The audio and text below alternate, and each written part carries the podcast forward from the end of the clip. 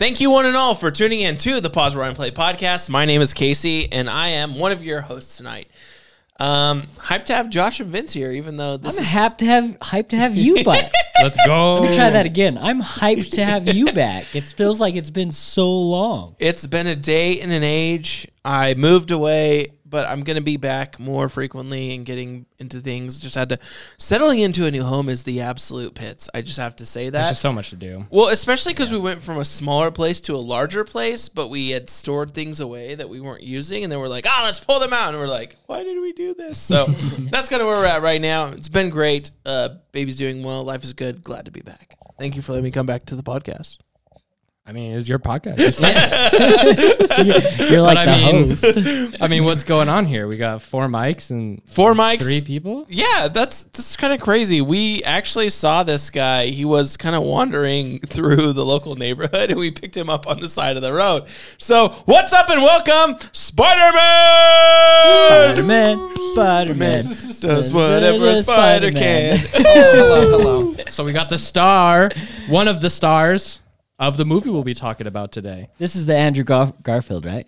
Uh, yeah, it is Andrew Garfield. I love it. It's so. So this is Andrew Garfield. This, yeah, we got Andrew Garfield on the show tonight. He makes chairs for his girlfriends. He's one of the most expressive, amazing Spider-Mans there are in the whole entire Spider-Man canon and universe.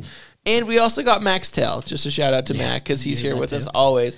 But uh, Just so you know, you're setting a precedent, though. Like anytime you come on the podcast now, I'm going to expect a full costume. Uh, I will No matter the best. movie. yeah, yeah. So actually, this is not some random fellow. This is dun dun dun dun. Josh's brother Scott. Yes, we've been meaning to have have Scott on the podcast for a while. We've always talked about it, but He's here. Scott is here the with first the fresh bearded cut. Spider-Man. Yeah, I mean, hey, they said the mustache didn't work, but yeah. What do they know? Sorry, what do they know? no mustaches. So this is Scott. This is your first podcast. this is yeah.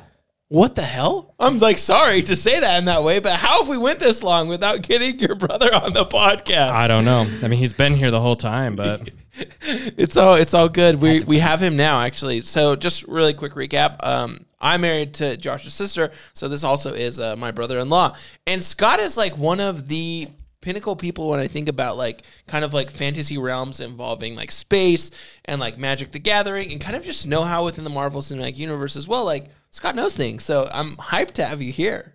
I'm, I'm really excited to be here. wait, what were you gonna say, Vince?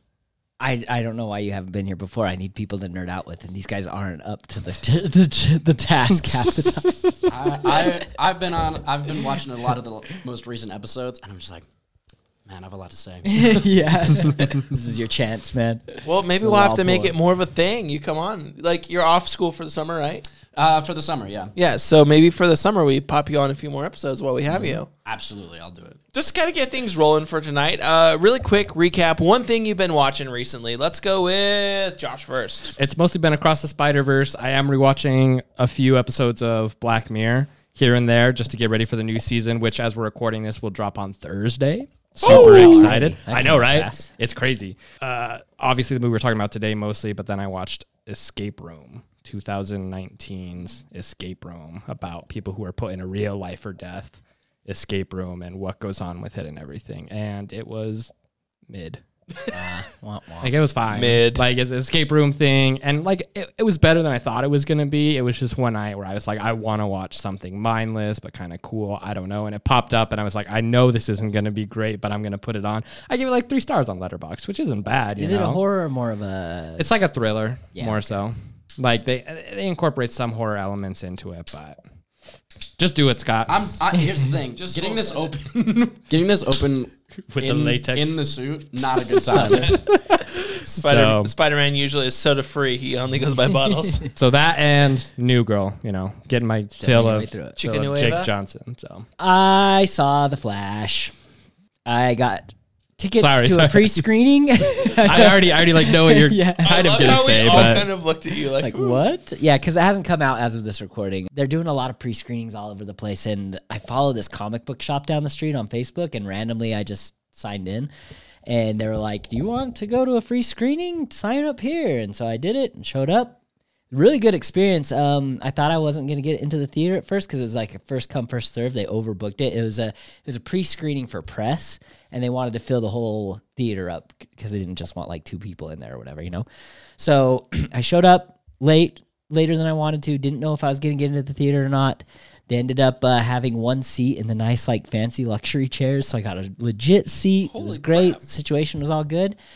Guys, it's a pretty mid movie. I was about to be like, this was not what you told me. The way you said that. Guys, You set that up so perfectly. For like, oh, and it was a great thing, but can you Mid. give us can you give us like spoiler free Yeah. reasons why it's pretty mid? so I'm to start off with not a big Ezra Miller fan. Okay. So I, it's kind of the same issue I had with the new Fast and Furious movie, where it had too much of the main character in it for me.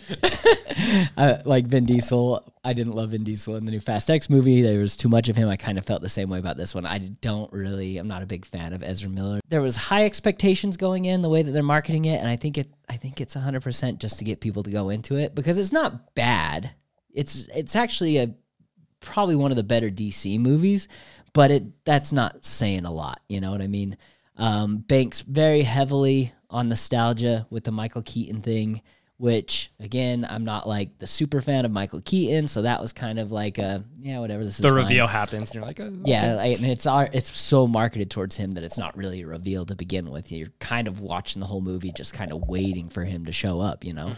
And then it all kind of devolves into the third act CGI punch 'em up. I just just think- like every other superhero movie does. They you know? keep releasing so many clips on Twitter from what I assume is that third act battle where there's kind Mm-hmm. of like in a desert or something like that, and it just seems so lifeless. It is. It, that's exactly what I thought. It was. It was just this empty desert. And I'm just like, this isn't really visually interesting at all. It's just a big CGI empty desert. And it's. I feel like it's still so reactionary after the Man of Steel came out and everybody freaked out about the amount of people that would have died in Man of Steel. And I feel like DC and everyone is still kind of like from scared to do anything because of the backlash half of that, which is just kind of sad to me. so they fight in a desert. Yeah, and it's just it doesn't it's pulling from one of the best like, you know, where it all started. And so it's like a callback to this big thing that you love and it's just not quite done as well. You know what I mean? Um it was good. It was fine. Uh I like there's a lot of heart to it, which is really nice. There is a lot of character focus for the Flash himself, which I really liked, but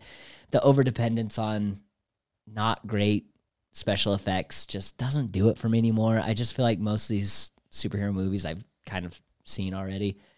And I've seen Flashpoint, the cartoon. I haven't read the novel, but I honestly would just kind of rather watch the cartoon over again than see this one again. I don't know. Check it out. I'd love to have the, a broader discussion about the multiverse with you guys, especially after watching this one. And then The Flash is all about the multiverse too. And Marvel is like really deep into the multiverse right now. So I, eventually we need to have like a what do we actually want from the multiverse and is the multiverse delivering conversation if there's a bagel, I'm just mostly Yeah. feeling like it's the multiverse of sadness these days. To be honest with you, like that's how I feel. that's a good one. Case. I don't. I don't know what to say. That's how I feel about it. It's just kind of like, yeah um, Another and maybe movie. this is a conversation that we'll get into with across the spider verse because Yeah. of how well they did the multiverse in this one I would- Um, yeah. so we'll see how this conversation goes and if not then maybe when after the flash comes out and we've all seen it we can kind of compare and constr- contrast like who's doing it good who's kind of just doing multiverse for nostalgia's sake to bit butts in theaters and who's actually like using the multiverse in an interesting way instead of a, a marketing way if that makes sense Excuse. yeah exactly because think- that's what i felt like keaton was in this it wasn't any they could have used any multiverse Batman, but they needed someone to put butts in seats. So they're like, we have to have Michael Keaton come in because no one's going to show up if we don't. We should have got nipple suit Batman. That would be something. Is that, is that Clooney? That's Clooney's Batman. I think Kilmer might have had.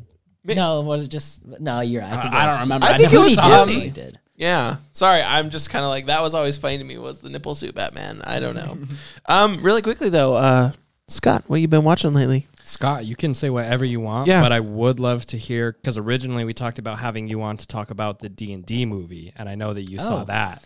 If you can talk about whatever you want, but if you want to, No, mention that I would that love is true. I mean, that is most of the content that I've been watching recently is D and D content. It's because you know the D and D movie that just came out, you know, a while back. I just watched it with Dad and with Mikey. Um, and so we just watched that, you know, just the other day. And I've also have literally just been watching um, uh, one of the D and D like actual plays. Uh, they just, I think their their last episode of their current season comes out, you know, on Tuesday or something. Was like that what you posted on BeReal the other night? Yeah, no, that Okay. was that was what I was watching on on BeReal. Cool, cool, cool, Yeah. cool.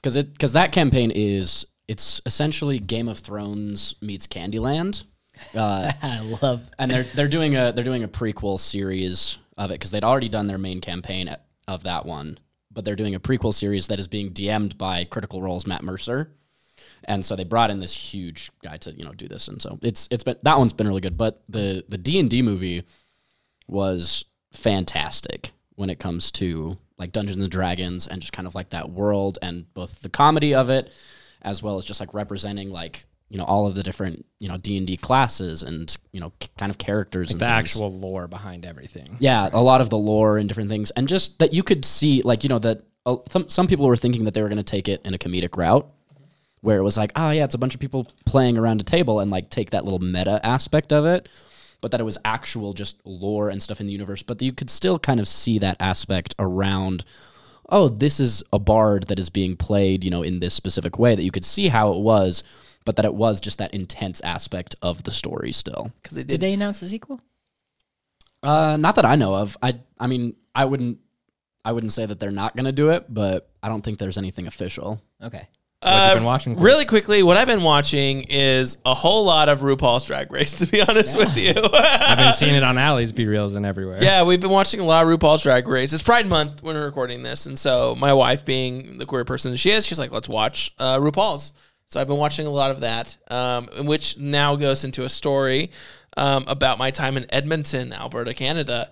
And so we were out, we had dinner at this place, and we walked down the street, and we weren't kind of finished, ready to go back yet. And we stumbled into a drag bar, and we watched a local drag show in Edmonton, Canada. And I was like, "Wow!" So that's my history with drag. For one, I've never been to drag show before that Dude, it's getting real popular up in Salt Lake. it's an entertainment thing, right? It's just go have fun, enjoy yourself, maybe learn something new about people different than you. But like the entertainment And value, I hear the food is really good too. Yeah, I've not been to a drag brunch. I've only been to a drag bar at night, so I, those might be different things.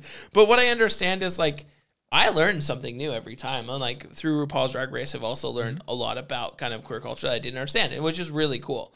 And then finally, the last thing I've been watching is still the guy building the cabin in the Italian Alps. Yes. You He- still building the cabin? Or Well, he's finished? still fixing it. He's still fixing it up. What he's been doing is he dug around the side of the cabin and is insulating the sides so oh, the water can't run into it. Very cool stuff. Like very exciting, especially like as my wife and I are, are kind of redoing and rebuilding kind of the space that we've been working, we're living in now. It's kind of like, holy cow, I understand how to do this a little bit because what this guy did. So it's kind of fun.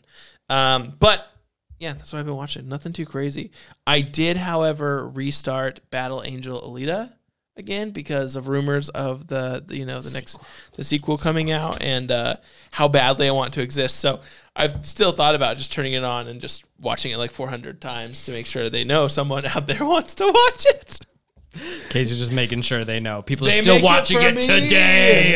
It's just like the World of Warcraft movie. I want a sequel to that, and everyone else is like, no, and I'm like.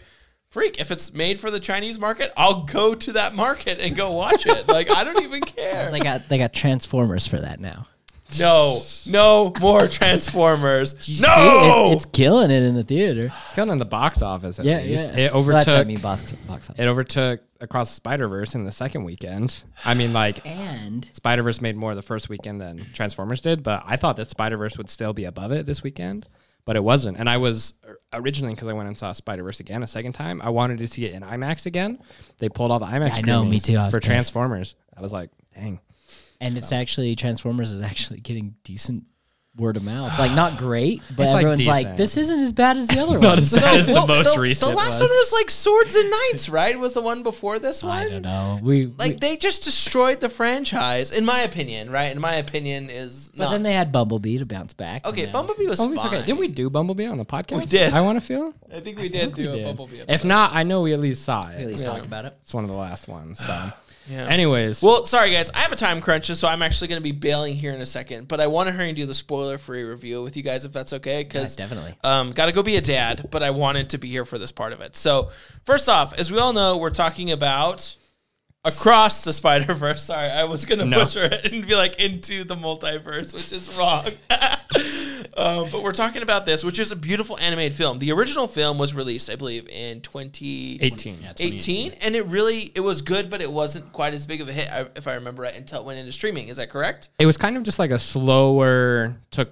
It kind of took its time to get word of mouth to people. Okay. Uh, like it released and people were like, "Wow, this is really good," and it kind of just like people had to tell other people like, "Dude, this movie is actually really good. You need to go see it." And so it it did definitely keep hitting its stride when it hit streaming, but it was kind of like it wasn't like slow at first, but it definitely wasn't like this. I think I saw a stat that said that the opening weekend of Across the Spider Verse versus the original one was something like triple or quadruple. Yeah, like Wow. it was pretty low though. If I'm, I don't know, but essentially it made lots more. But I didn't watch it actually until we were home during the pandemic, if I remember right. And so that was the first time I saw it, and I hadn't even really thought about it much, if I remember right. So, and coming into this one, I was really excited for kind of like the same kind of feeling about it. It's kind of where I'm at. Is kind of like the overall aesthetic experiences you kind of go into it and kind of all the animation styles and that was what really was like when we were like let's do this and i was like okay i can do this one because of that um, So we talked a lot about. I nerded out a lot on the last episode about how beautiful the Gwen Stacy comics were.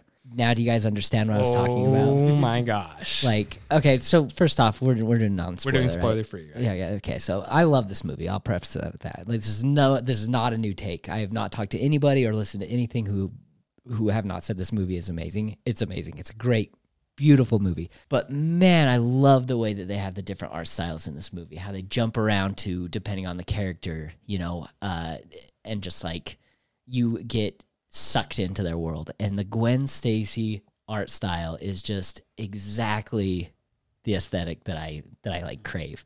Every one of the scenes with her is just like a work of art. Uh, It's just it's beautiful. It's watercolor and it's amazing and I love it and this movie's just incredible. The art style. I- feel like this one had so much more.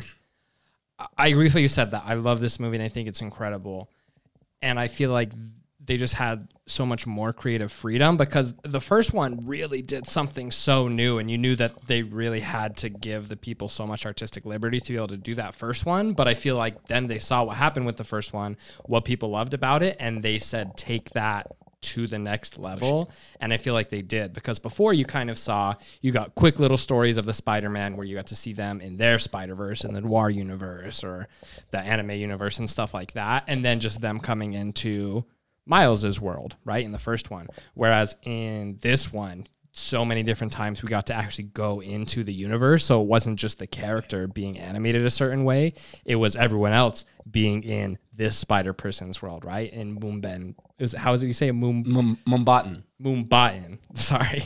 like that one. Or Gwen Stacy's world, which we'll talk about more later, but is my personal favorite as far as the art style goes. And so there's just so much more creative freedom.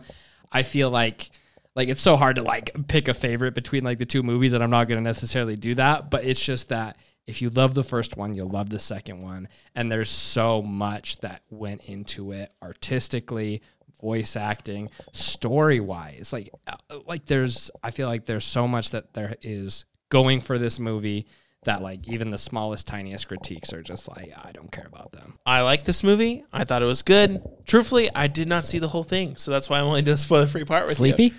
Uh, yeah, I, I don't know if how tired I look right now, but yeah, like baby calls, and that's just kind of how it's been. And so we've had to do a lot of things. But from what I saw of it and what I enjoyed about, Wait, did you fall asleep during it then or what? I had to leave. Yeah, So- left in the middle of it. Okay. But um, yeah, being a dad sometimes can be challenging. That's all I have to say. But what I enjoyed about it really quickly is it just takes you and it was fun to be in an animated film that like I was invested in enough that I wanted to see again and that I'm like excited to go finish, right? Cuz I don't know if you've been in those films where if you have to turn it off or whatever and you don't get back to it, like I just want to go watch it now. Like that's my that's kind of my thing. So that was for me. I really enjoyed the animation style of. Can I give a couple of them? Like Gwen Stacy's one was really cool. I like the colorways. I also really liked. Um, there was kind of like some old school comic style type that kind of pops in there for a minute, which I think is really rad. And then on top of that, also just the general Miles Morales vibe of kind of the artwork. They kind of kept the same thing, but they made it a little bit better, in my opinion. but I don't know. Maybe not everyone feels that way, and who knows. I think everyone feels that way.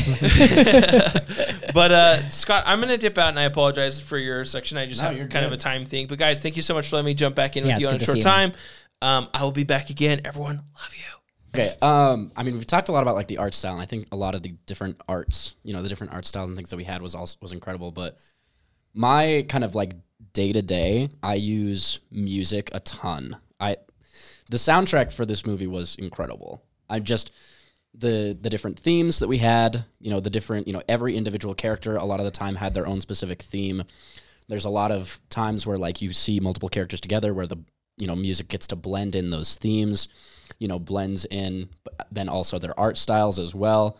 And we get to see just, you know, how these different universes are interacting and different stuff like that all across, you know, the entire kind of show but just you know being able to hear that you know musically while also seeing it visually was just something that like really kind of you know blew me away i mean at the very very end not going to say it but just that was one of my favorite scenes was that end sequence kind of just that blending and everything like They, that they used it very efficiently.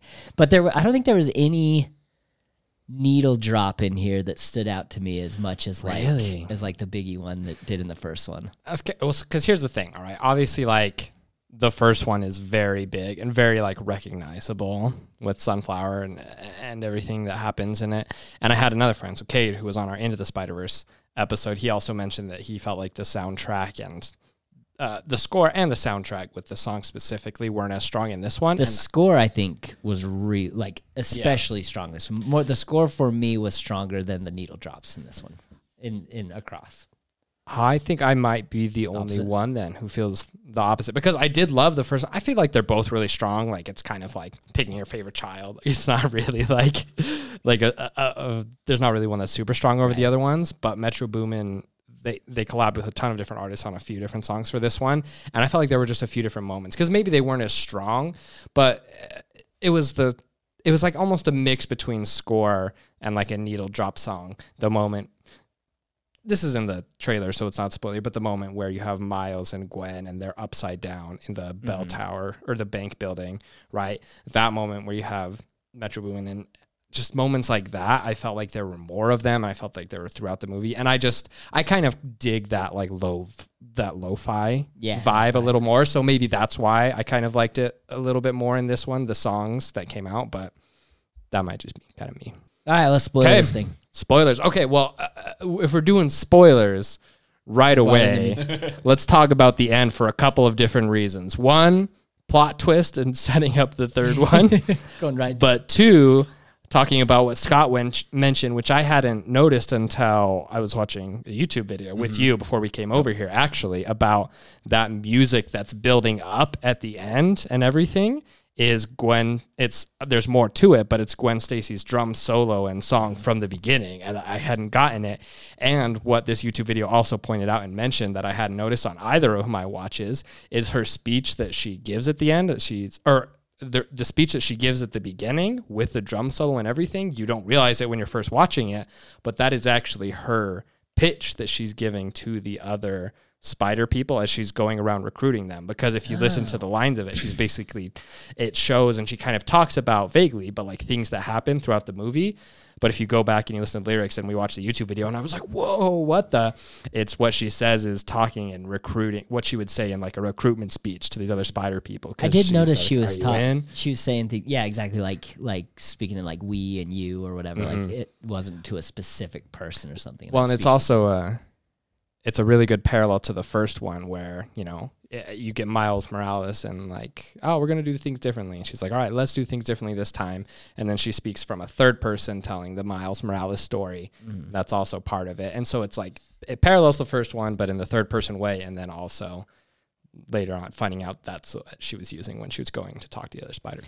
So what a perfect way to suck me into a movie than to drop me into the Gwen Stacy world right from the beginning. Like I said, oh, right, right from the Oh, get go. man. Like I love Gwen. Like I said, my favorite. I love Spider Gwen. I love her world. I did not expect the first what 15 minutes to be all about her and her backstory and actually see it all play No one out. did. Yeah, like I've I've listened to a couple of things, and some people were kind of like, oh, I, I kind of just wanted to get into Miles Mal- Miles's story, like get back to my boy or whatever. And I'm like, no, We'll get to him, man. I was like, there could not have Let been a be better way to start this movie. Like, drop me into Gwen's world. Let me see this beautiful art style. Let me spend time with one of my favorite spider characters that has been created. And then mix in this multiverse vulture, which I didn't expect at all, like to already start to incorporate this vulture and make him such a unique version of the vulture with that parchment style and that old, like, what is, what is that? Like Van- Van not Van Gogh Gogh, like, style uh, weaponry yeah. like I loved it. Not I Van loved how they they have her kind of be like you said the the bookend, not only the bookend but the the, the intro and the bookend to the story. Where it, this is still Miles' story, but it the last one very much was so focused on him and everyone was kind of like side characters within his story. And this one just did such a good job of like like we said expanding the world expanding the characters and making this more than just a miles morales story making this more of a it's a gwen story and it's a miguel o'hara story. And you know the only thing that i felt like was missing and i no i can't even say i felt like it was missing i didn't realize it was missing until he showed up was peter b parker showing up halfway through the movie yeah. yeah, I, I, it was so good, and the movie was just like so enthralling with all these characters that I forgot he was missing through halfway through the movie until you hear his voice. I'm like, I forgot he was gonna be in this. Yes, We haven't even gotten there yet. Yes.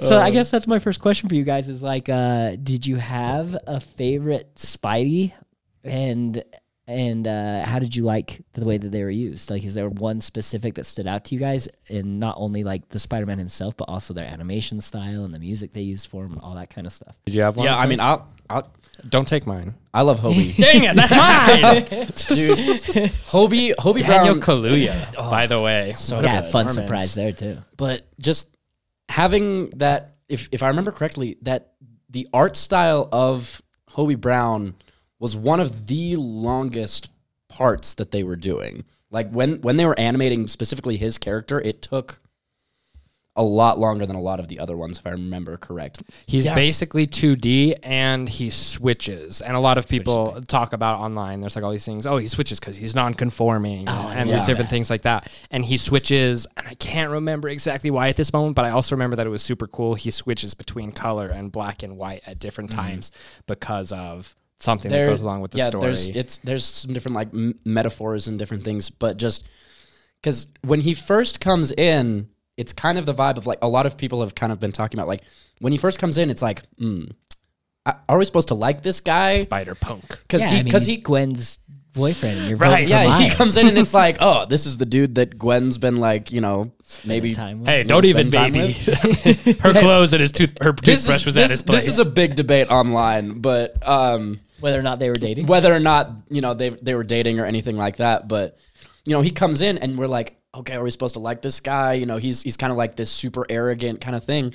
But then as the story kind of progresses, it's like that's the only dude who stood with Miles and was like trying to help him that whole time. And you know, he's hyping Miles up. You know, right after the you know right after the fight in in Mumbattan.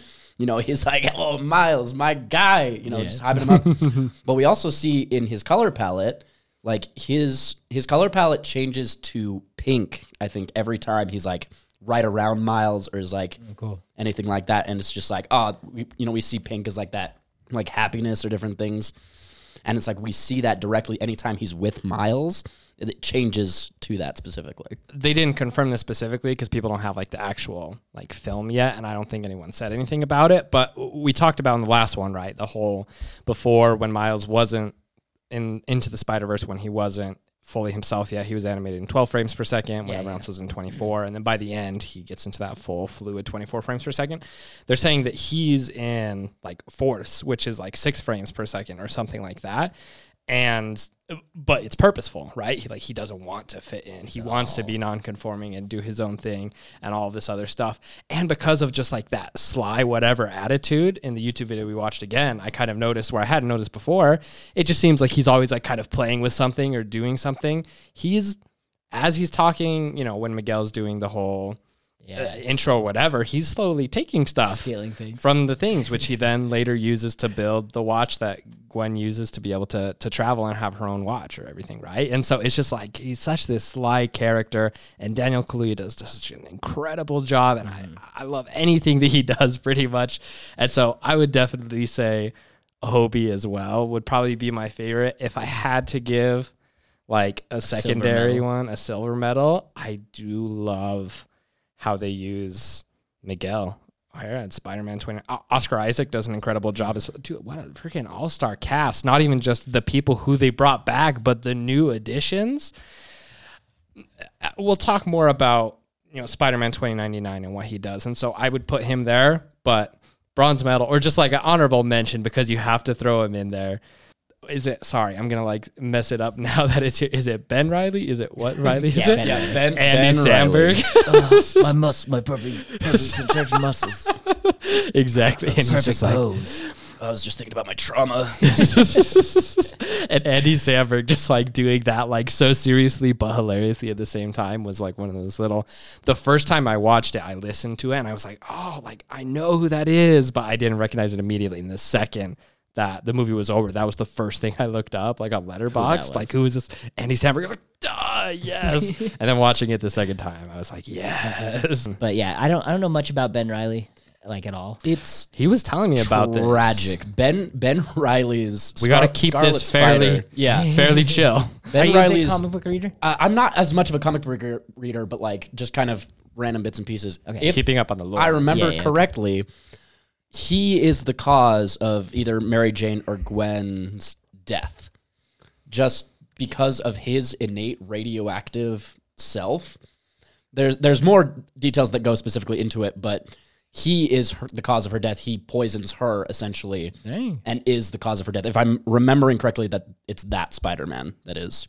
Isn't he like a clone or something of Peter too? Yeah. Yeah. On top of it. They Yeah. mentioned they mentioned that in the See, this is this is what I love the most about There's the multiverse. so much. is and this is gonna be this we don't have to go into this direction because there's a lot of spiders to talk about but this is what i love the most about what they're doing with their multiverse in this one is they are expanding and showing these characters like miles is the perfect example of this. They introduced miles in a way that he is mainstream culture now to the point where they just announced a live action movie with miles coming up. Mm. Like this is how you do a multiverse. You introduce new characters that are interesting.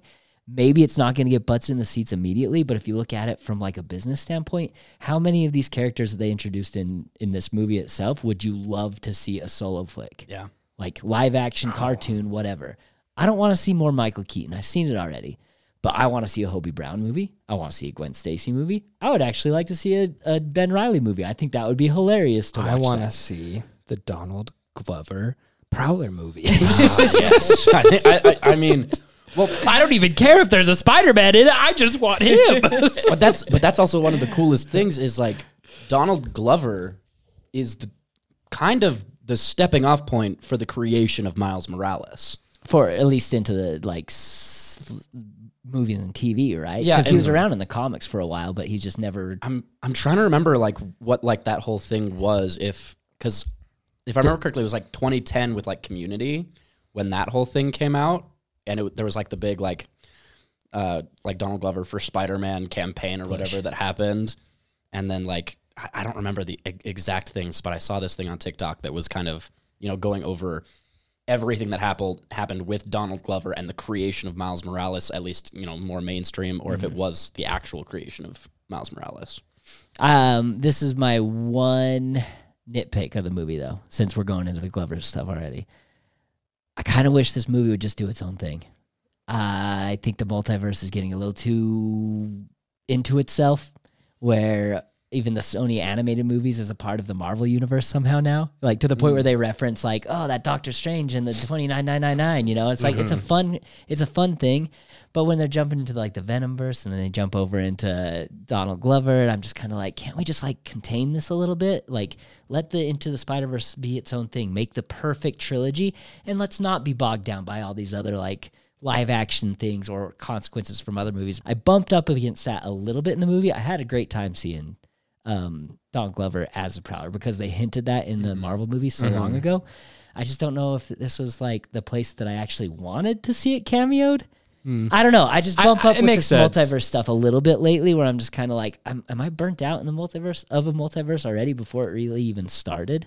And it makes sense, like from that point of view. Well, I was just thinking about it, just like as that moment itself, just like it's like a little mini Yeah. Easter egg, and seeing how like flawlessly it was Oh, put in there, because because it felt so weird. Because yeah, you're used to having one art style directly next to another art style with these movies. It's been happening since the beginning, but just having them be in the animated Nueva York 2099 Spider Verse place, and Donald Glover's sitting in a freaking cage dressed as the Prowler, and it just looked normal. Yeah, it looked fine, it and I was like, "What is happening right now? Like, how does this look fine to me, or what's going on?" It did kind of like uh, feel itself too much, looking at everything, and they had to do like they didn't do anything other than like just mentioning it. They didn't show any clips of Tom Holland, but they had clips of Andrew Garfield and Tobey Maguire and Mm-hmm. these different things. And so it was interesting to think about and go through. I I kind of like all the little Easter eggs, but it does kind of make the future like a little bit questionable. They used it, in my opinion, just the right amount. If they would have pushed it a little bit harder, I, I think it would have been, been too bugged. But if it's just like, oh yeah, let's just mention it and move on, I'm like, okay, cool. You And know, I you're not feel you're like- not like leaning into like the look at this thing. You have to come see this movie because this guy's in it for a minute, you know, kind mm-hmm. of thing. Yeah. Yeah. And I feel like it sets, I feel like we set up the third and final movie of this trilogy to hopefully not leave the multiverse, but it seems like there's obviously like a really direct conflict that's ready to be resolved. And this movie was very Easter eggy with so many Spider-Man, and there still will be stuff like that in the third movie. There has to be to make it, you know, a Spider-Verse movie. Mm-hmm. But I feel like the story is very not like given to us, but it's like very direct where it needs to go. It's gonna be character focused and everything Yeah. with Miles G. Morales, I think is the name that they gave to the one that's the Prowler. Um, and how that's going to go. And so I feel like the Spider Verse and the multiverse will still be part of it, but I feel like it'll be a lot more character driven and, and focus on that. And so I like the way they set it up. I like that they used it and did so many Easter eggs. And like we were watching this YouTube video I talked about earlier, just talking about all the Easter eggs and stuff like that. We eventually, because of time constraints, were like, we got to skip some of this video. And what we ended up skipping was we were about halfway through the the spider fight where all the spiders are you know chasing him. every single spider and every multiverse. single you know spider that's in it's like you can't there's so many references and they all have purpose. Like a diploma on a wall with someone's name is like eh, what was it? It was ditko or something one of the original creators or producers or something like that. And so every single shot has purpose and everything is just so deep And It's there's so almost a much you can get little into it. overwhelming. Yeah. Like I saw a lot of people almost. It use the word overwhelming. overwhelming to talk about. I think one of the top. I have Letterboxd right here with with my review with a couple things I was going to talk about. But if I click on Across the Spider Verse, I'm pretty sure the top like liked review of it. It's a five star review, but the person says one of the most overwhelming viewing experiences of my life, compounded by my. Oh, I'm not going to read that part. Sorry, I was like I should have read this before, but uh, that is a word I've I've heard, and some people say that it's like overwhelming good, and I think that it is, but Yeah, I I can understand how it could be overwhelming, like a little bit much for people. But I loved it. There's just so much different stuff to do. it makes it so you can see the movie you can watch the movie in different ways Mm-hmm. like you watch the movie in the theater without a, a remote control that you can pause it you're gonna try i was trying so hard you know to look around and Catch see all Easter the easter eggs eggs to see to try to read the little pop-up bubble, bubbles that come up you know? Impossible without a, a controller deposit, you know? So you have your main experience where you can just watch it as this one cohesive fluid thing you know and, and enjoy the movie for what it is enjoy everybody's character arcs. And then there's a whole nother way, way to watch this movie when it comes out on vod that you're going to be able to pause and, look read everything. and like focus on these characters and see all these things that you never noticed before and it's just it's so many little text things giving you context that you couldn't read every single time. so I think it is overwhelming, but like she said, overwhelming in a or like you said, overwhelming in a good way. Where I'm like, I think I want all these those things there, and just because I can't see it all, taking it in in all of it up front doesn't mean. I mean, it, it, it just begs for repeat viewing, you know, over and over again. It gives you a reason to go back and kind of watch these things over and over again. Exactly. There's so many different animation styles in this one, and we've kind of talked a lot about different Spider-Man, which ones we like in different universes. And I have to obviously touch again on Gwen Stacy's universe because it was my favorite both times they used it. This is one of the examples when I was talking about the non spoiler review of them giving them even more creative liberty, right? Because we talked about seeing Spider Gwen and other people in Miles's universe, but now we go all the way into Gwen Stacy's universe, this beautiful pastel watercolor universe that's so highly affected by emotion. Like not not in any kind of meta like an actual way like I'm not saying that like if you were actually there in that universe this would happen, but in in portraying it to us, so much of it. At first, I was like, wait, her hair is this color, her hair is this color, and it's just depending where she is, the lighting, and her emotions, how she feels.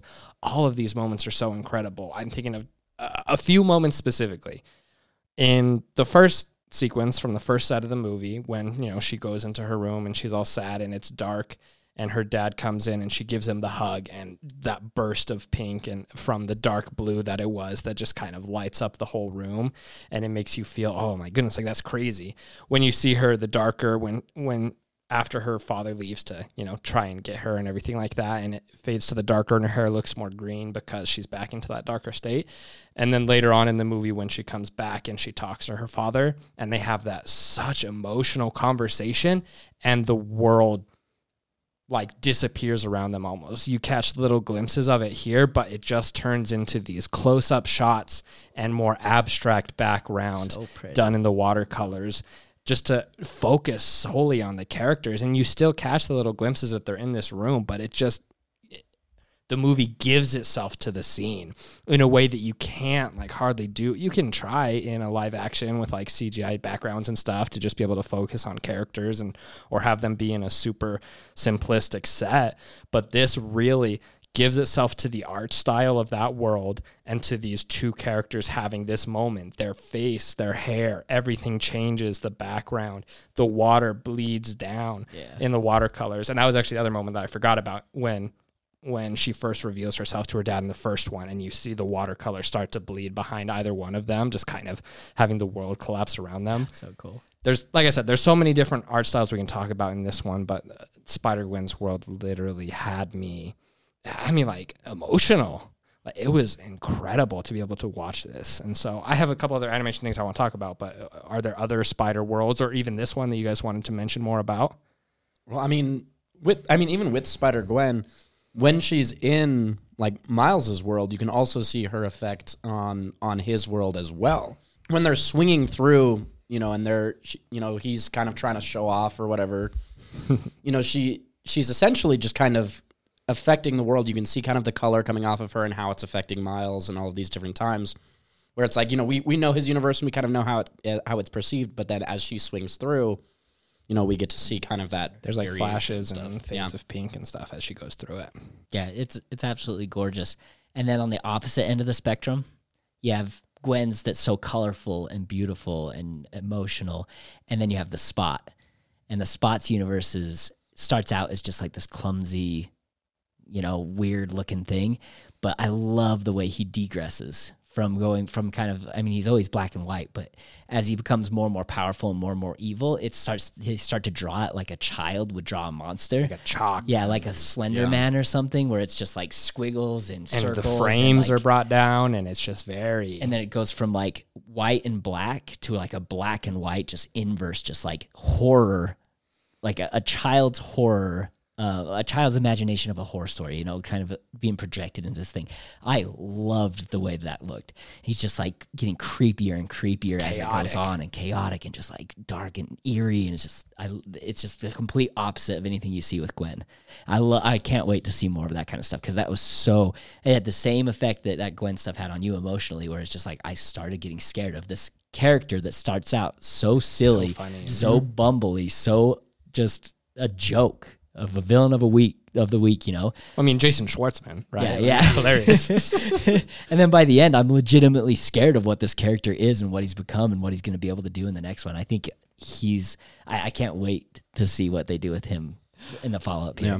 No, and I think and I think No, like please. cutting like when when we cut, you know, in the scene where he finally is able to kind of, you know, turn into that and we see that like cut of the future where it is just that pencil drawing just minimal details. We see, you know, How's uh, Captain Singh and his dad and everything like that.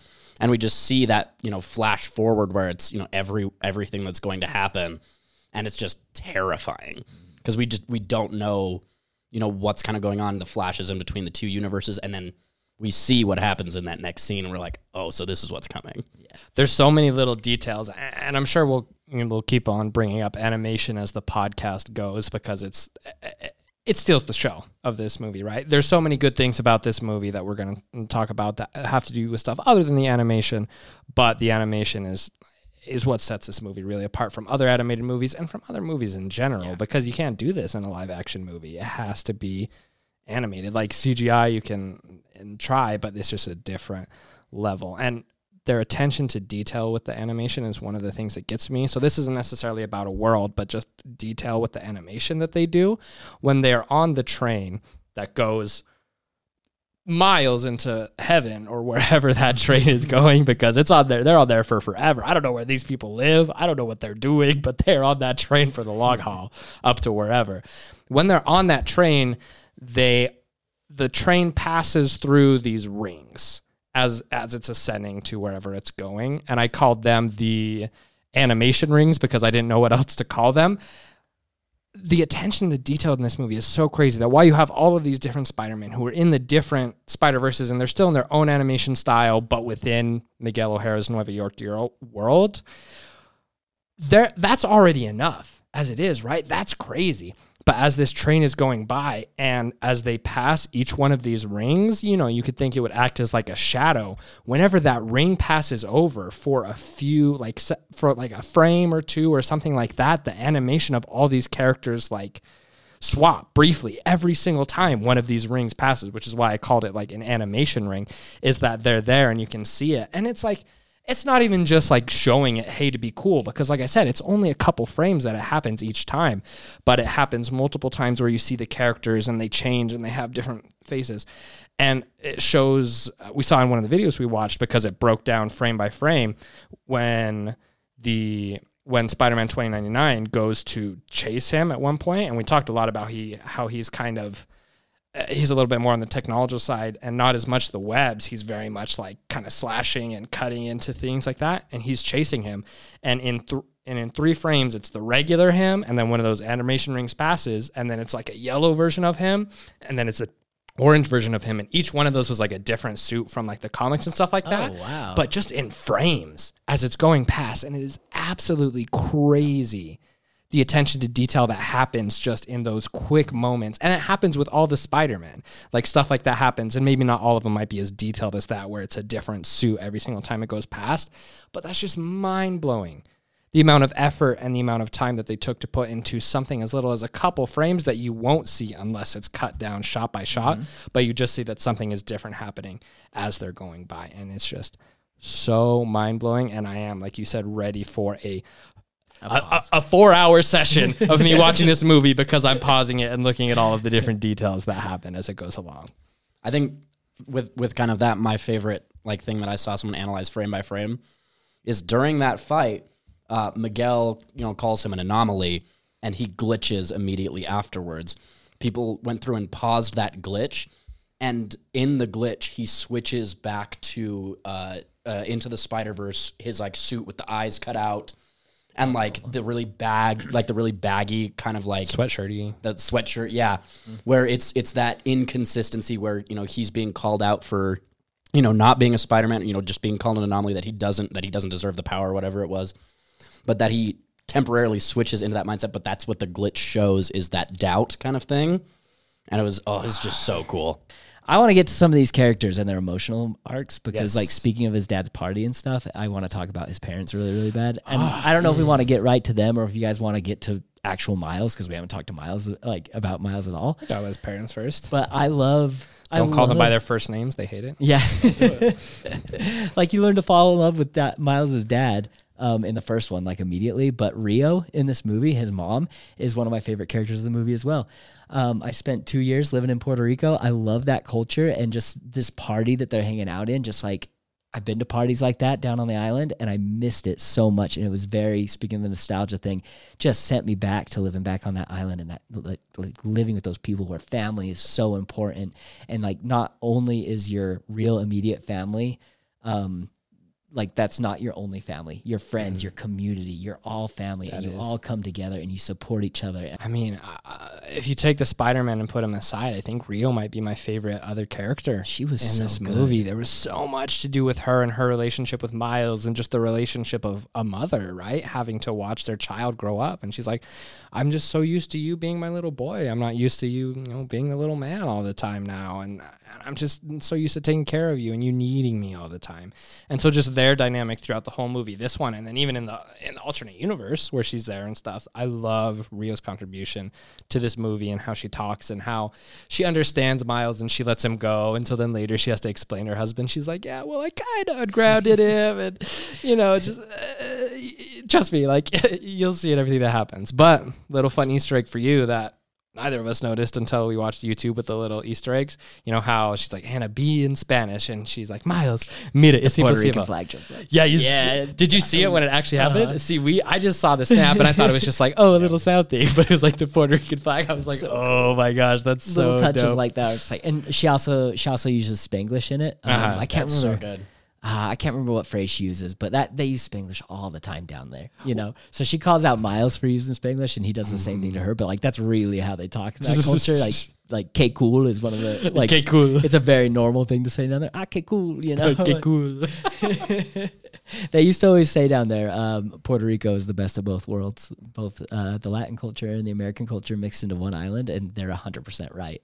They know how to party, but they got all the benefits of the U.S. It's freaking awesome. Um, I really liked having Peter B. Parker back. I love seeing that he turned his life around, and I loved seeing that he followed through and had that kid. And it's a little bit heartbreaking that he wants that kid to connect so much with Miles. You know, he's just like, I want you to hold the baby, please. my baby. It'll change everything. Just hold You'll the know. baby. and he's trying so hard to find that connection again with Miles when, you know, he knows he did something wrong and he's lying to him, but he's just trying everything he can to to win Miles's trust back and to, you know, win this trust of the his almost adopted kid. You know, this kid that he's like fallen in love with.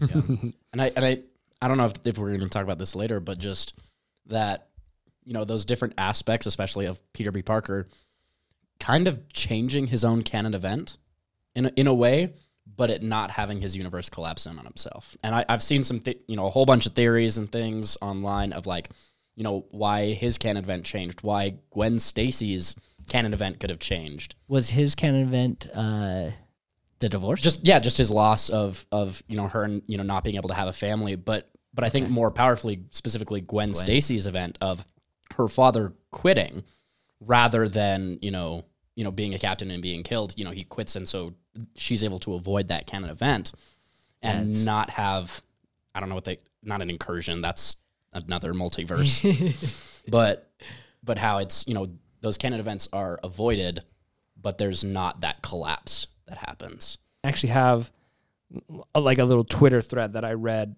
a lot about kind of this idea behind what not what's exactly going to happen in the third one, but kind of what's happening in this one and how we can look at it as its own story. And it's basically talking about how Miles Morales in this movie kind of proved to be the ultimate Spider-Man because he literally had thousands of Spider-Man chasing him and he was able to beat and outwit them, right?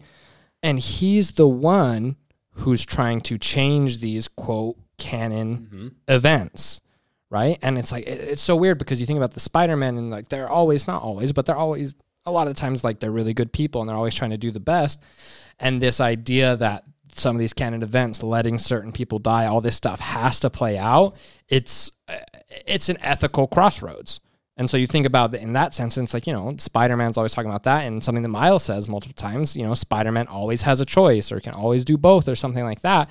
It seems really weird that all of a sudden a lot of these Spider Man and everything have just come to this acceptance of these canon events have to occur, these people have to die and everything to keep our multiverse intact. And it makes sense because you look at it from Miguel's point of view, he tried to do the same, tons of people died. And so he's just trying to do what he thinks has to be done. But at the same time, there's there's that part of you that says, "What if though? What if we could really save more? What if we could do a ton?" So this Twitter thread, I won't mention everyone. The original tweet, if you want to look it up, is by Poyos underscore Hernandi, and then there's a Twitter thread that goes underneath it, and people talk about this. They said, in this movie, because it says he's the ultimate Spider-Man when he beat all of the other Spider-Men in that chase. In this movie, he was the ultimate Spider-Man. He was the only one acting like a Spider-Man, which I actually have an issue with because a lot of the variants should have had his back. And then next person. I feel like Miguel purposely recruited spider people, and I'm not saying this is all true. This is just like people's point of view on Twitter, mind you. I think I feel like Miguel purposely recruited spider people who've already gone through so much that it was easier for them to accept the rules of the canon, with Pavitr being the youngest and most impressionable one. Not next thread, next person, not Hobie though. He had his own reasons to join the Aspire Society and quit when he saw everyone wanted to go after Miles. So it's really interesting to have like this society that was built by Miguel O'Hara and everything that's going along with it, and then kind of thinking about, yes, this is the the Spider Verse and the society that's been created to keep the canon and everything in line, but there are some unethical and just kind of things that don't ever sit right with you with it. Miles is going to have to fight it. He's going to have to fight his own alter self in Earth 42 and then Gwen is putting together her team to kind of fight back against the Spider Society in Beyond the Spider Verse and get Miles back. There's just so much that kind of is going into this that I feel like I can see ish the vague directions of the next movie, but I don't know where it's going, and I'm excited for that, if that makes sense. And I'm not trying to like push to like what's going to happen in the next one, but just uh, the implications that this has on this trilogy and what the story is going is so beyond. Because people, I've seen some people say, that they used animation and the beauty as a crutch. And like if it wasn't like such a beautifully animated movie like that the story would fall flat. And i'm like i just don't no. think that's true at all. I've seen people say that and i'm just like i i think you're wrong just straight up. Like it has the plot it has the music it has the animation. Like what else do you want? So sorry i've talked a lot. No i can i can definitely that. see that like yeah. miguel doing that he had he had the situation where he watched the whole world fall apart. You know, he's a he's a compelling antagonist because he experienced that, and from his perspective, he this wants to, to he wants to make that make sure that never happens again. I mean, he didn't just lose a whole universe; he lost his universe. He lost his family twice. You know, mm-hmm. um, I can see him going and finding.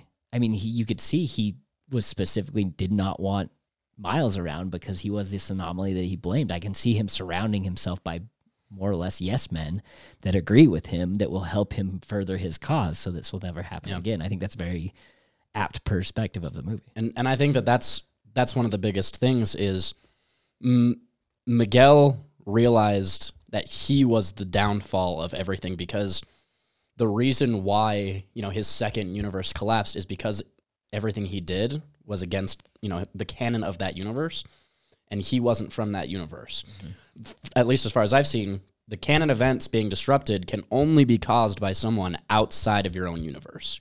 So mm. if so, for example, Miles, you know, saving mm-hmm. Captain Singh, the canon event was disrupted because he wasn't from that universe.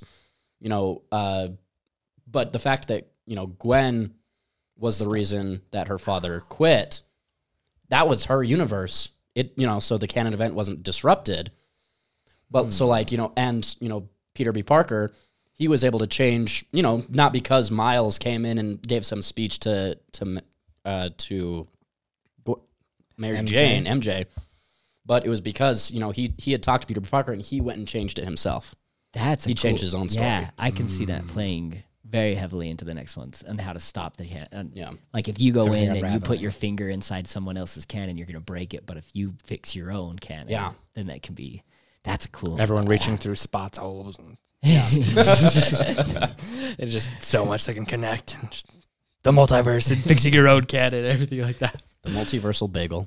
Um, I have to, I have to say how cool it is and I did not see it coming at all. The way that Miles gets his powers, um, that the the Spider Forty Two is that kind of first another, twist from this. Yeah, movie. that that twist really got me and made it so much more interesting. One of the hardest things that I have with superheroes is when they create uh, basically a, a clone of a superhero and just say, you know, it's this. He's a different person, but he's got the exact same powers. You know, So I have always had a hard time of being like, there's two Spider-Men in one universe. Like, how coincidental is that two radioactive spiders got created and two radioactive spiders bit people, and those both those two people decided. You know, it's just a little bit reachy for me that concept.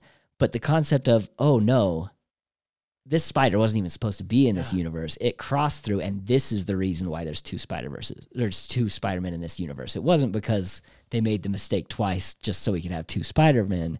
Like this tied into the entire overarching story, expanding story of just like this spider got pulled through, it bit someone that it wasn't supposed to, still found the same person that it probably would have found in that universe. But because it got pulled here, we had two Spider-Mans in this world, and now there are no Spider-Men in this other world. And it just sent this other world to hell, you know?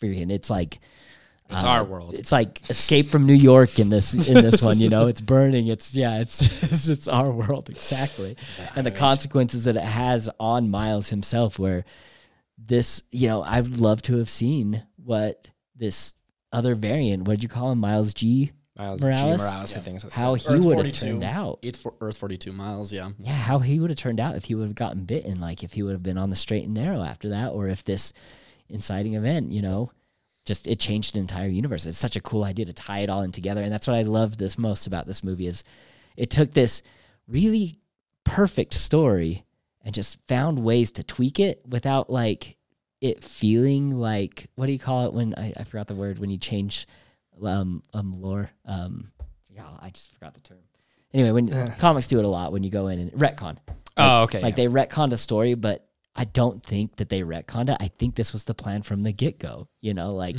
I mean, just that spider itself, even in the first one, had the vibes of that world that they created in this other And, universe. and it was like it was glitching and everything just like you know you do when you're out of your own universe there's Yeah, so yeah. much foreshadowing there was also you know when there you know the number 42 showed up multiple times in, into the Spider-Verse.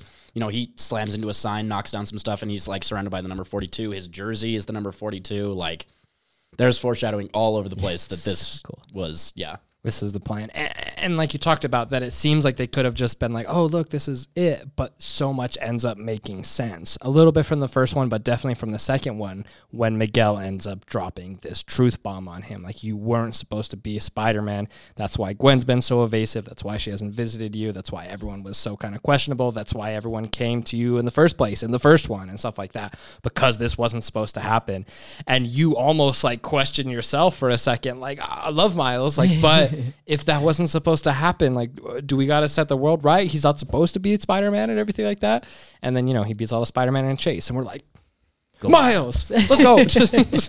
you got this. that's my boy right there. and so there's just so that's why that's why like I said, I don't I feel like the animation does star and for me is the best part of this movie, but it doesn't fall short in the other areas that are important, especially plot wise. Okay. Twist at the end. Obviously, Miles. So they do the the the Silence of the Lambs thing, right? Where they show two places and they make you think it, it's simultaneous when Gwen Stacy shows up to his apartment and he shows up to his apartment with his mom there and everything like that and then it reveals that it's actually two separate locations in this case two separate universes Before you go into it, at what point did you guys realize this wasn't Miles in Miles's universe? so i go ahead I, first I didn't I didn't realize until until they actually said it like uncle aaron walks through and you're just Well, or like he oh well, he says himself because like I that, right? started I started kind of being like, okay, Gwen's looking in this window, but we're not seeing Gwen in the window. what's going on Odd, uh, but then but then also like I I got vibes. I got vibes something was off, but I didn't realize until like Gwen's like spider sense hit and his spider sense, and I was like, but but that first like clue where she says, "Why'd you change? Like, what'd you do to your hair?" Mm-hmm. I was like, what? Yeah. So I guess like I didn't really like get the full oh they're in different universe until it was kind of a little bit later, like probably right before Miles said it. But my first time, and I think like they talked about the animation maybe should have because even though it was raining, It's the- different. It's different. It's, so this different. green and red, and the vibes are very different from Earth 1610, right?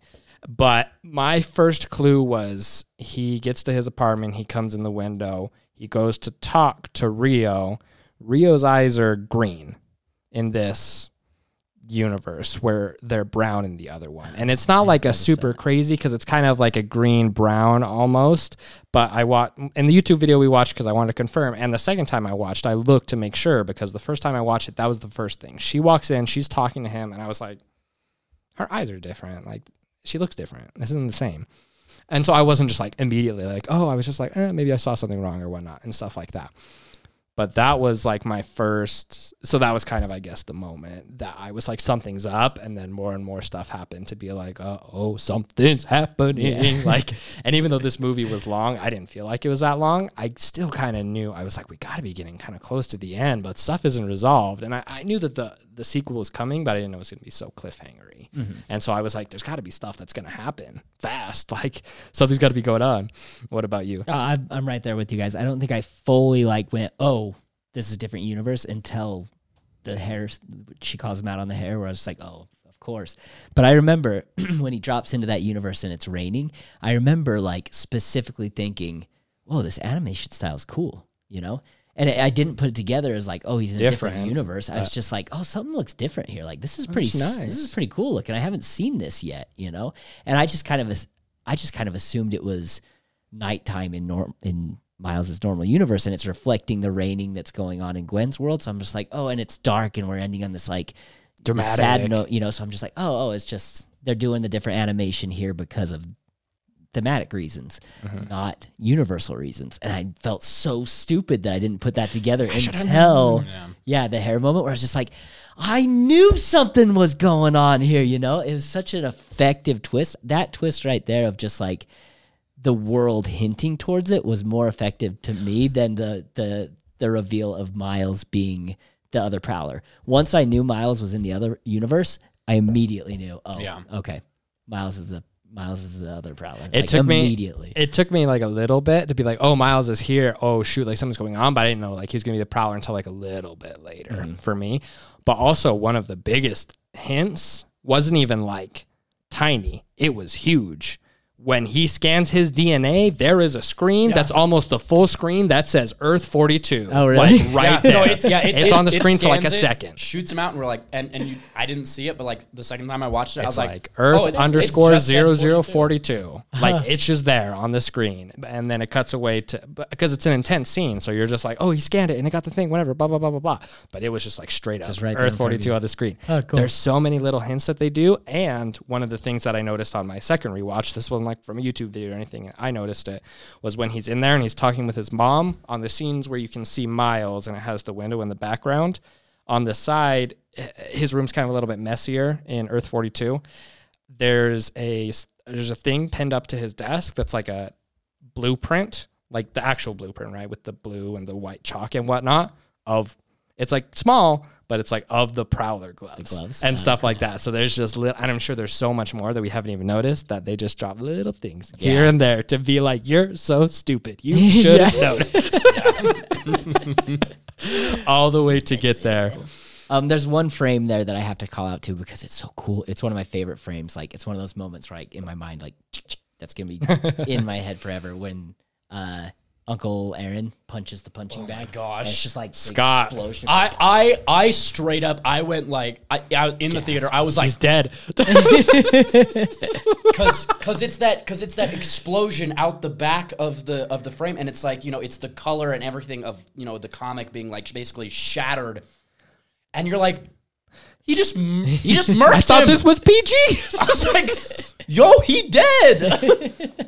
and then you know, swing around and he's there, and you're just like, oh, yeah, scary, effective, visually pleasing. Like what a what an introduction to this new version of this world. Like, oh, it's, yeah. it's great. Mm-hmm. It's a great cliffhanger. But but also the callback, you know, that they kind of do at the end there with, um, you know, with Miles being tied up to the to the punching bag back to into the Spider Verse of Peter B. Parker, when Miles ties him up to the punching bag and he's like, you know, asking him all this stuff, and you know, we kind of got the hint where you know he like rubs his finger and it's like a little shock. There's uh, you know, there's that scene where Peter B. Parker just drops out of the chains and he's like, you know, watch you know watch the hands or whatever where he just is able to release himself and i think you know that kind of gives us a little bit of a notion of like how he could potentially escape Is calling Is- back to the first one. is a call, is a callback to that first one where he's tied to that punching bag We're piecing it together. What, what does Peter keep saying? He's like, I, I am a pretty good mentor. I did teach him that. well, there was like so many learned moments. stuff. Uh, one of the ones we saw was there was the moment where, because Peter's asking different people during the whole Peter B. Parker's asking people during the chase about like being a good mentor or not and everything like that, and then he takes everyone up into the sky and then he falls down and jumps away to escape, and it's also a callback to the first one when. Uh, Peter B. Parker did something similar to also like escape. I don't remember the exact. well it's it's partially just the, the his drop into uh, the particle reactor Oh yes, as yes, well yes. as as well as I think the big one that he's mentioning there is hit, uh, when he turns invisible. Yes. on his drop because he drops and he turns invisible, and he's like, I taught him how to do that because like you know he was he was like the mentor and the whole thing and, and like teaching him. Honestly, probably is one of his most powerful skills. oh being invisible. What the heck? because like his comes his, into play so many times. his venom like his venom blast and everything was was super awesome, but like turning invisible is you know top tier. That's the Spider-Man next level, skill. and that's like, Something that someone like Spider Man can use in so many situations. oh yeah. and it's not something that's like normal among Spider-Man. Usually, it's definitely something very not like unique to just him, but like very unique for Miles Morales, this version of Spider-Man. Mm-hmm. So, super interesting. I hate to like go back because. I, I hate backtracking, but when you guys were talking about that, I thought about something else I had wanted to mention, but never ended up writing down. When we talk about technical animation styles and stuff like that. One of the one of the best parts from the first movie is when he, you know, does that jump and he's upside down in the night version and what's up, Dange, you know, and there's that moment where he breaks away from the glass that people talk about. There were multiple moments in multiple universes where you see that same type of thing in their own styles in this movie. I noticed and it one was, of them. There was I, I'm trying to remember all I think of them. one was I- on that train that you're talking yeah, about. yeah, yeah, yeah. And there's different things like that. But there's just so many little moments where that exact thing happens and they don't make a big deal out of it, but it's just there. And it's just another technical little thing. That's just great. I'm gonna make you do it. I know you said earlier No. you don't want to. You gotta choose the first one or this one. I mean- which one? Which one do you like better? I, I'm gonna make you uh, do it. The movie's been out for not even two weeks. So recency bias is a thing. I'm going to say this one. I just think that they gave them the creative freedom to take that first one and take everything that made it good to the next level. And I think they killed it. I'm going to say Across the Spider Verse. Uh, I also am going to say Across the Spider Verse. Just, I mean, maybe I need to go watch uh, Into the Spider Verse again and just be re-wowed. But yeah, no, I mean, it, it sets it up beautifully. It it takes everything that it had and just amplifies it to another level. And I love a good cliffhanger. Like uh, so many people are complaining, they're like, "They should have been more clear and let us know and stuff." And it's like, I love. When's the last time you had a really good, like cliffhanger? I feel like Infinity, War Infinity was War. pretty good. Like, and people liked that. And then the payoff that was eventually Endgame, you know, ended up being one of the best MCU movies. And you don't really get a lot of those these days. And so that cliffhanger and getting us so pumped for more Spider Verse, hopefully next year. I've seen some kind of questionable details about whether that'll actually. It's it's scheduled for like August, It's it's scheduled for March. March. Uh, oh, even May, sooner. I. May, I think. I think it's March. May? It's scheduled for March of next year, but I've heard questionable stuff. A lot of the cast, I mean, they could just be throwing people off purposely, but a lot of the cast has said they haven't done hardly any voice work hmm. for I- I- stuff. I think which it was- here's the thing, I feel like they had to have done because these movies releasing so close to each other, so much of it has to already be animated. Mm-hmm. Number one, so I feel like a lot of the voice work maybe also already has to have had happen, and they just have to kind of be quiet about it or something. I don't know. I'm hoping that March dates hit, but a lot of people are talking about how it might not. And even though that would bum me out severely because I want the finale and I want it to be as good as these other ones have been, if they need more time, Take it. you took five years to. Mel- if this is what we get, if you need five years, yeah, that's going to be a painful five years. But if it pays off like this one did, take 10. Yeah. Do what you need. Like, 100%. I will be there on opening night in IMAX to see it. Yep. That's also my one, uh, not critique, but like sad part when I watched the movie the second time because I ended up not seeing it IMAX because it was out of theaters, and so I just went to one a little bit closer to me that didn't have any IMAX screenings and saw it in a regular one. It was good, but I definitely could notice the difference, and it just kind of made me sad. I was like, I know. I might. I'll never see this in IMAX again. I literally did the exact same thing. Dang it! saw it in IMAX first time, and then I saw it again a couple nights ago, and the sound just wasn't as strong, and it's just not the same experience. Still a great movie, but it's not the same experience as seeing something in IMAX. I am shill for IMAX now. I cannot. There's no better way to see a movie. You have to. You have to. If I moved even further away, that that Come the up movie see theater close to us here, if I was like an hour away, I would do it. Yeah. I would drive for Oppenheimer for whatever. Whatever's playing there. Exactly. Transformers. Yeah. Uh, well, I'm gonna I'm gonna say there's no wrong answer here, oh, but I think I prefer the first one. I think I'm still an Into the Spider-Man fan. Um, I just can't believe how perfect that movie is. Like I agree with everything you guys are saying. This this across this, across expanded on something that was perfect in a way that I did not think was possible. able to top, you know, and I did not see them topping it in this way. And it's the animation just like one ups. We've just we've spent an hour and a half talking about how incredible it looks. But I do love the fact that the first one is such a perfectly efficient, contained story that doesn't that, that has a beginning and an end and everything is just so perfectly satisfying. It's funny, it looks amazing. It's just it's a perfect experience contained in itself, you know. It's the first experience with It this can type stand of movie. alone. Can stand by itself. I loved all the characters, and I think if I'm going to go back and rewatch these movies, that's going to be the one that I'm going to rewatch over and over again. Second one I absolutely loved. It's awesome what they did with it. The first one's going to be one I rewatch over and over again. And it's got more Peter B. Parker in it. There you go. Perfect. Any final thoughts, Scott?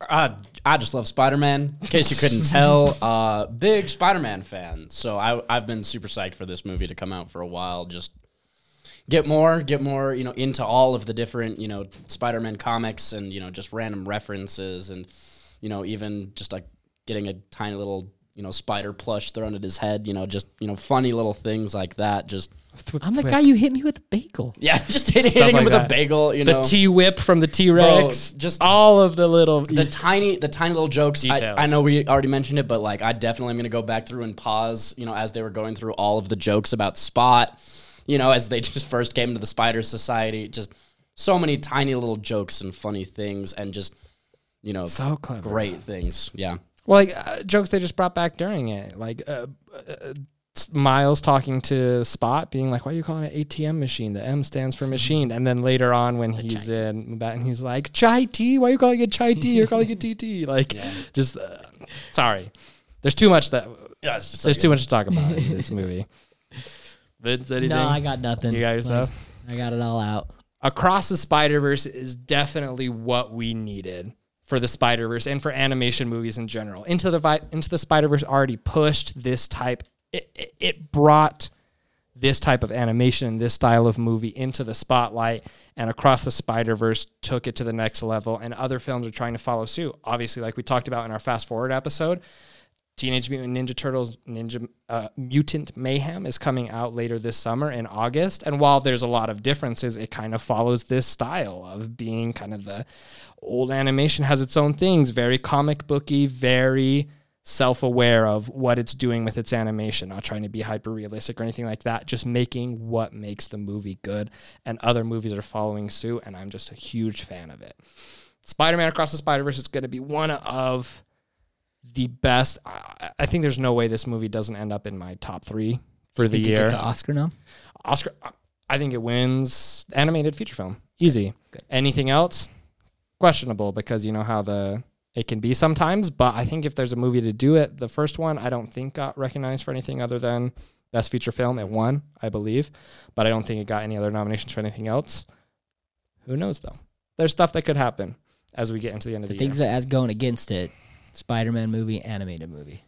The things that the The Oscars. Academy hates. Yeah, exactly. So we'll see what happens once we get to that season. I am excited to see how it shakes out. If there is does end up being any kind of push for something like that, you know, I'll love it. I'll support it. I'll be behind it. And like I said, once we get to the end of the year, so far this year, because I like kind of keep my list on Letterboxd. I keep it on private so no one can see, but I I'm updating it through the year now. As I watch a movie, I kind of put it on my list to rank it, and then when we get to the end of the year for our top ten episodes movies of the year.